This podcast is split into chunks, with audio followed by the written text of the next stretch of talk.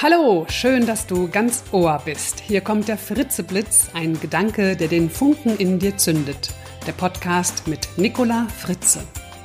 Ich bin Professional Speaker und Coach zu den Themen Veränderung, Motivation und Kreativität und unterstütze dich offline und online dabei, dass du das Leben lebst, das du leben möchtest. Heute geht es darum, was sich beim Change verändert hat. Das klingt jetzt so ein bisschen, nun ja, verwirrend, oder? Ich meine, der Change hat sich verändert. Was meine ich damit? Vor Corona habe ich mit meinen Coaching-Kunden anders an den Change-Prozessen in Unternehmen gearbeitet, als ich es jetzt tue. Denn die Art und Weise, wie wir vor Corona Change-Prozesse gestaltet haben, funktioniert in Krisenzeiten wie jetzt in einigen Aspekten zumindest nicht mehr.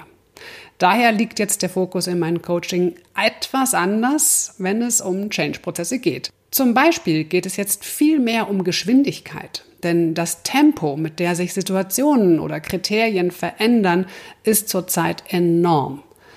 An der Stelle sei noch mal ganz kurz daran erinnert, dass schon vor der Corona-Zeit alle von den rasanten Veränderungen sprachen. Wer hätte gedacht, dass es noch viel rasanter gehen kann?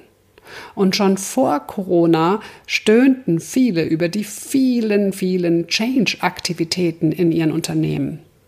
Wer hätte gedacht, dass auch hier noch viel mehr geht? Und wenn wir vor Corona schon manchmal dachten, dass wir an unsere Grenzen stoßen, dann wissen wir, dass wir diese Grenzen längst hinter uns haben und doch viel mehr schaffen, als wir vor Corona dachten. Ja, es heißt ja so schön, man wächst mit den Herausforderungen.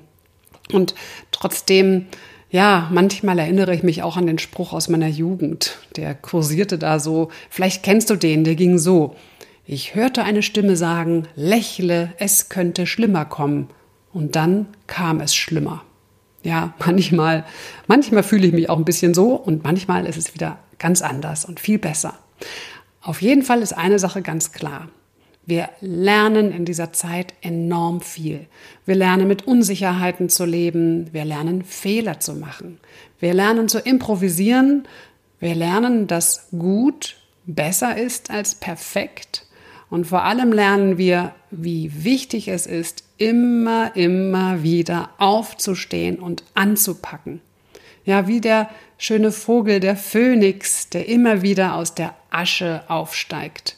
In dem Wissen, dass er wieder zu Asche werden wird und wieder aufsteigen wird.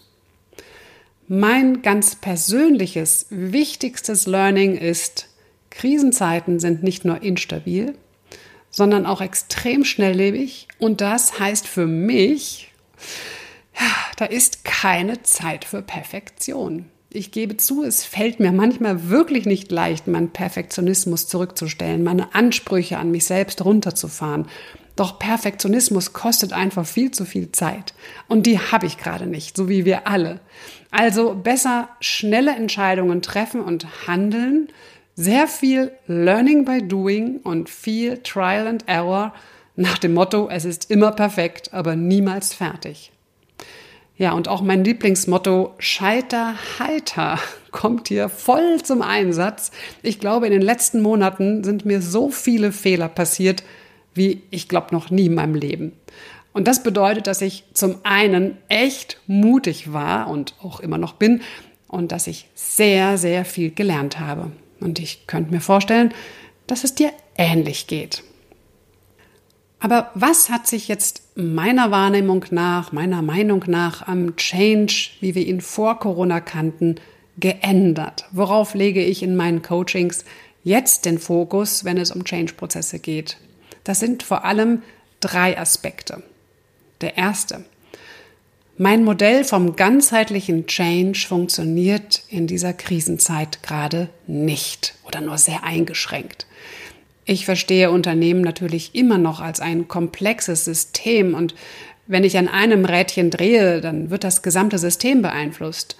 Deshalb ist der Wandel immer ganzheitlich zu sehen.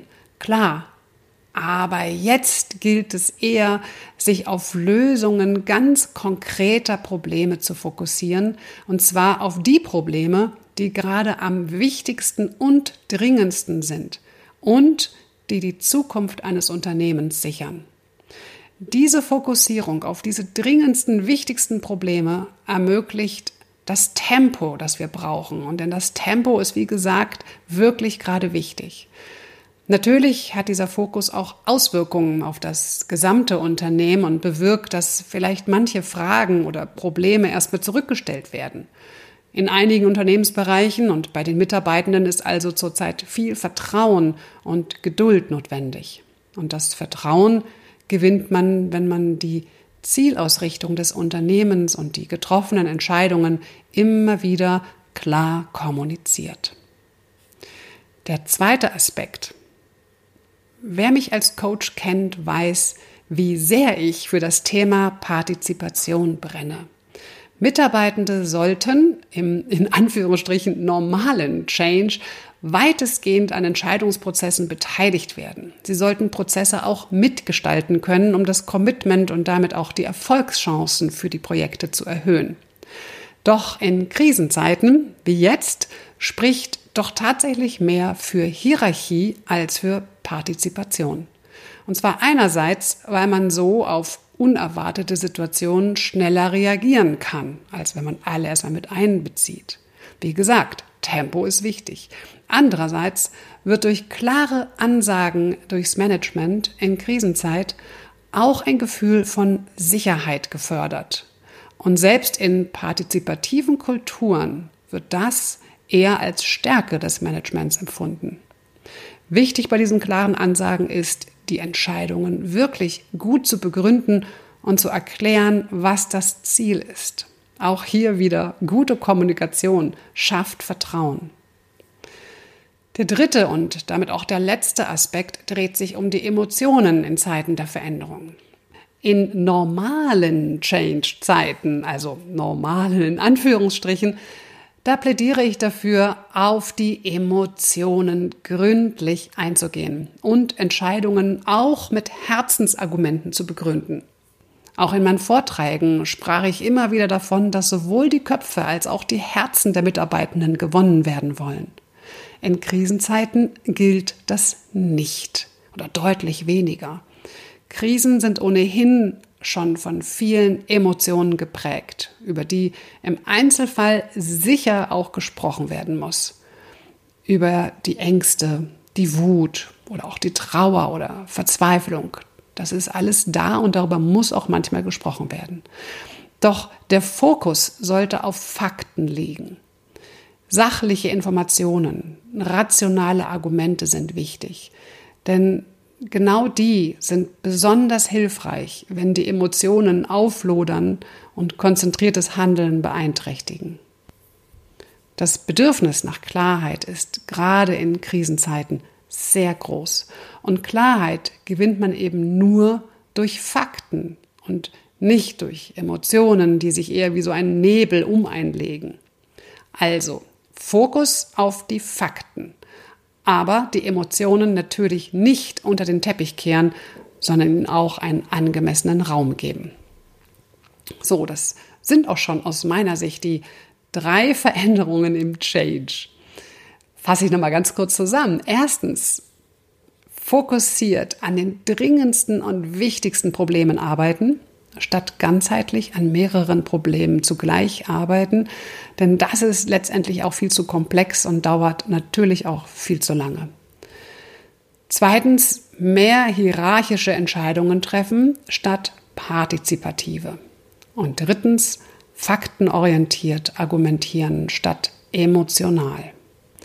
So, jetzt hoffe ich, dass nicht nur der verwirrende Titel dieser Episode klar geworden ist, sondern dass ich dich auch inspirieren konnte, wie du Veränderungen in deinen Unternehmen in Krisenzeiten erfolgreich voranbringst.